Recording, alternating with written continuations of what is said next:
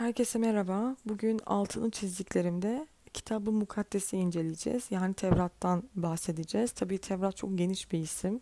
Çok büyük, çok uzun bölümlerden oluşuyor. Toplamda 38 bölümü var. Devamında Zebur'u da incelememiz gerekiyor. Çünkü Davut ve Davut'un yazdığı şiirler vesaire hepsi beraber Tevrat oluşturuyor. Devamında da en sonunda zaten İncil'le bağlantısı yani yeni ayetle bir bağlantısı var. Oldukça geniş kapsamlı bir kitap aslında Tevrat. Biz bugün tekvinden yani yaratılış bölümünden bahsedeceğiz. Orada dünyanın oluşumu, Hazreti Adem ve Havva'nın dünyaya gelişi vesaire biraz bunları konuşacağız. Ama öncesinde neden Tevrat kitaplaştırıldı biraz bunu konuşmak lazım. Şimdi hepimizin bildiği gibi Yahudiler yüzyıllarca oradan oraya, oradan oraya sürgün yemiş bir topluluk maalesef ki hatta bugün bile bunu sürekli e, dillerine pelesenk etmiş vaziyetteler zaten. E, bu anlamda özellikle Babil sürgününden sonra tekrardan Kenan kentine geldiklerinde yani kendilerine vaat edilen topraklara geldiklerinde burada yaşayan yerli Yahudilerin iyice yoldan çıktığını, iyice sapkın hale geldiğini gören Yahudi din insanları oturup bir karara varıyorlar. Diyorlar ki biz bu kutsal bildirileri oturup kitaplaştıralım. Çünkü bu halk iyice zıvanadan çıkmış. Onlar için bir öğreti olsun ve gelecek nesillere de bir miras olsun diyorlar ve Tevrat kitaplaştırılıyor. Şimdi Tevrat'ın kitaplaştırılması tarihçiler için çok değerli.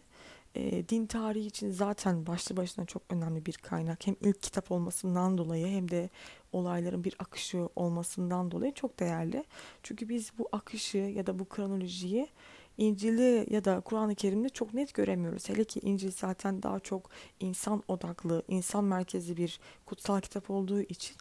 O yüzden e, biz çok net bir şekilde bir tarihsel akış göremiyoruz. Kur'an-ı Kerim'de de var tarihsel akışlar ancak çok kesit halinde olduğu için bir bütünlük yok. O yüzden Tevrat bizimle ilgili yani bizim e, için çok önemli bir din tarihi kitap olarak e, varsayılabilir. Tabii ben e, Tevrat'ı okurken yani bu bölümleri okurken e, paralel bir okumaya gittim. Şu şekilde karşılaştırmalı bir okuma yaptım. Çünkü Tevrat'ın özellikle ilk bölümlerinde e, çok ciddi şekilde bir Mısır tarihi entegresi var. Sürekli bir antik Mısır'a atıf var. Çünkü komşuluk var Kenan şehriyle e, Mısır arasında çok büyük bir komşuluk var. Öyle olduğu için ve sürekli bir e, Mısır döngüsü döndüğü için Tevrat'ta ben antik Mısır tarihini ele alan böyle milattan önce 3000'lerden başlayan mükemmel bir kitapla beraber okudum. Yani antik Mısır'ı bir yanda açtım. Diğer yanda ise Tevrat vardı. Bu şekilde bir okuma yaptım. Benim için çok faydalı oldu. Çok değerli oldu. E, neyin eksik neyin gedik olduğunu çok rahat görebildim. Bu e, kitabın ismini hemen şimdi söyleyeceğim size. Yanlış okuyabilirim ama e, Toby Wilkinson diye bir yazarın, araştırmacının çok önemli, çok değerli bir kitabı. Çok kalın bir kitap bu arada ama o kadar güzel bir akışı var ki, o kadar güzel bir yazı dili var ki e, mutlaka okumalıdır. Eğer ki antik çağ, antik Mısır çağına e, merakınız varsa mutlaka okumalıdır diye düşünüyorum. Mesela buradaki en büyük e, benim için dikkatimi çeken olaylardan biri, şu an Tevrat'tan bağımsız bir şekilde bunu söyleyeceğim e, mesela okuduğum bu kitapta yani o Antik Mısır kitabını okurken ya milattan önce 3000'den başlıyor yani inanılmaz geriden başlayan bir kitap olmasına rağmen hiç ben Musa kelimesini görmedim. Hiç Musa diye bir kişi de görmedim. Şöyle ihtimaller var tabii ki. E, Musa ismi ya da Musa kişisinin ismi değişik olabilir. Tartışılır çünkü bu tip bir insandan bahsediliyor bu arada. Bu birinci ihtimal.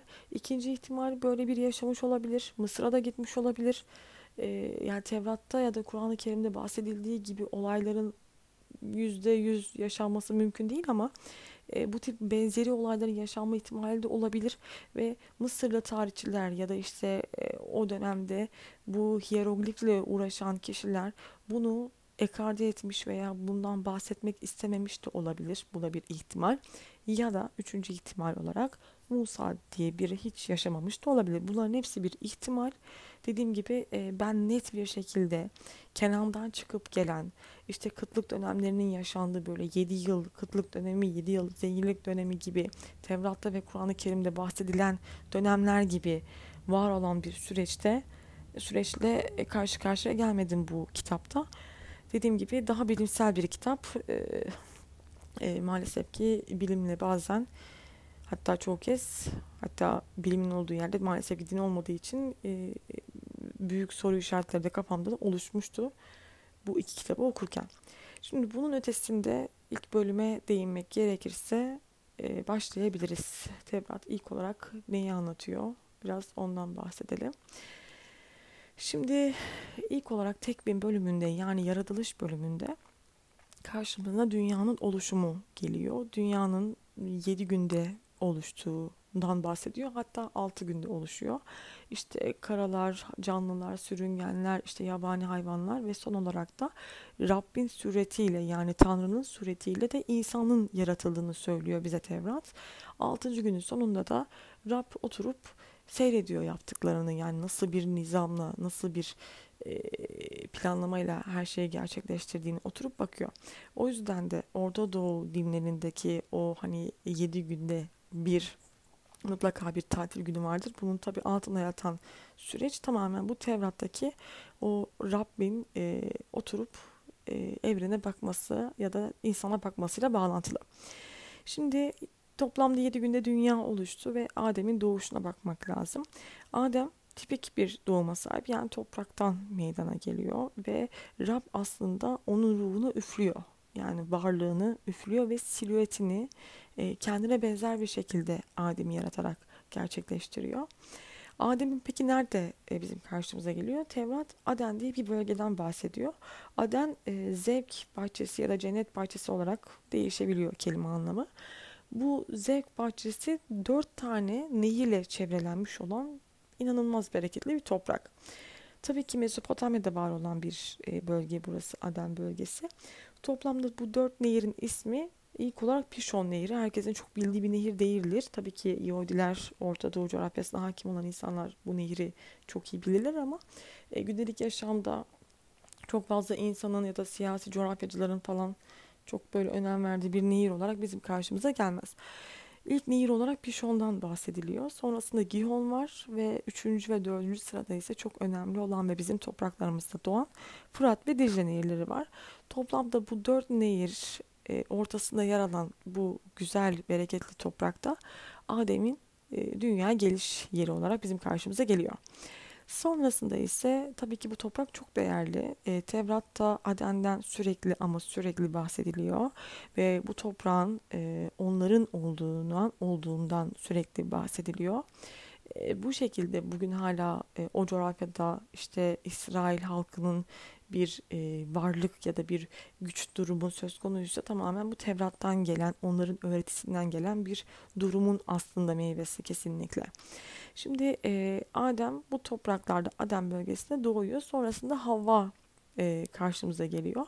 Havva tipik bir doğuma, tipik bir forma sahip. E, Adem'in kaburgasından meydana geliyor ve ona da kadın deniliyor. Aslında Havva'nın kelime anlamı olarak bizim karşımıza kadın geliyor.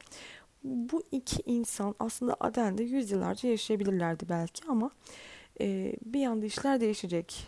Şimdi şöyle bir durum var. Burada tabii ki her türlü meyve var. inanılmaz güzel nehirler akıyor. Toprağı çok güzel vesaire. Her şey mükemmel. E, Rab de izliyor onları. Hiçbir problem yok. E, ama bir tane ağaç var. Şimdi bu ağacın tam olarak ne ağacı olduğu ya da işte hangi meyveyi verdiğini biz tam olarak bilmiyoruz. Tabii günümüz dünyasında ya da dinlerde e, metafor olarak sürekli elma kullanılıyor ama e, Tevrat'ta bunun tam olarak hangi meyveye denk geldiğini biz bilmiyoruz. Orası gri olarak kalmış. Tam net bilgi sahibi değiliz bu konu hakkında. Şimdi burada Rab diyor ki her şeyi yiyip içebilirsiniz, her meyveyi tadabilirsiniz. Sadece bir ağaç var. Bu ağacın ismini de e, iyiyi ve kötüyü bilme ağacı olarak adlandırmış. Yani böyle bir sıfatı var bu ağacın. Bu ağaca dokunmayacaksınız, meyvesini yemeyeceksiniz diyor. Çok klasik bir hikaye aslında bakarsanız. Ancak e, burada bir yılan geliyor. Adem ve Havva'nın aklını çeliyor. Burada yılan aslında şeytan yani onu sembolize ediyor. Tabi Rab bu durumu görüyor çünkü yılanla beraber, yılanın teşviğiyle beraber Adem ve Havva bu meyvenin, bu ağacın meyvesini yiyorlar. E böyle olunca istenmeyen bir durum ortaya çıkıyor ve Rab cezalandırıyor. Peki neyi cezalandırıyor? Hem Adem'i hem Havva'yı hem de yılanı cezalandırıyor. Verdiği cezalar çok enteresan bu arada. Bu yüzyıllarca bu cezaların günümüze kadar aslında devam ettiğini görebiliriz. Şöyle ki önce yılandan bahsediyor. Diyor ki yılana şunu söylüyor. Sen diyor böyle bir suç işledin. Bundan sonra hayatın boyunca, ömrün boyunca hep sürüneceksin. Hiçbir zaman e, dik bir şekilde hayatını, varlığını sürdüremeyeceksin diyor. Yılana böyle bir e, cezalandırması var. Adem'e ise diyor ki sen hayatın boyunca hep çalışacaksın ama hiçbir zaman emeğinin karşılığını alamayacaksın diyor. Havva'ya ise çok dişil bir ceza veriyor ve diyor ki sen e, hayatı boyunca hep doğuracaksın, çocuk doğuracaksın ve her zaman her daim e, ağrı ve acı çekeceksin diyor. Bu şekilde cezalandırıyor.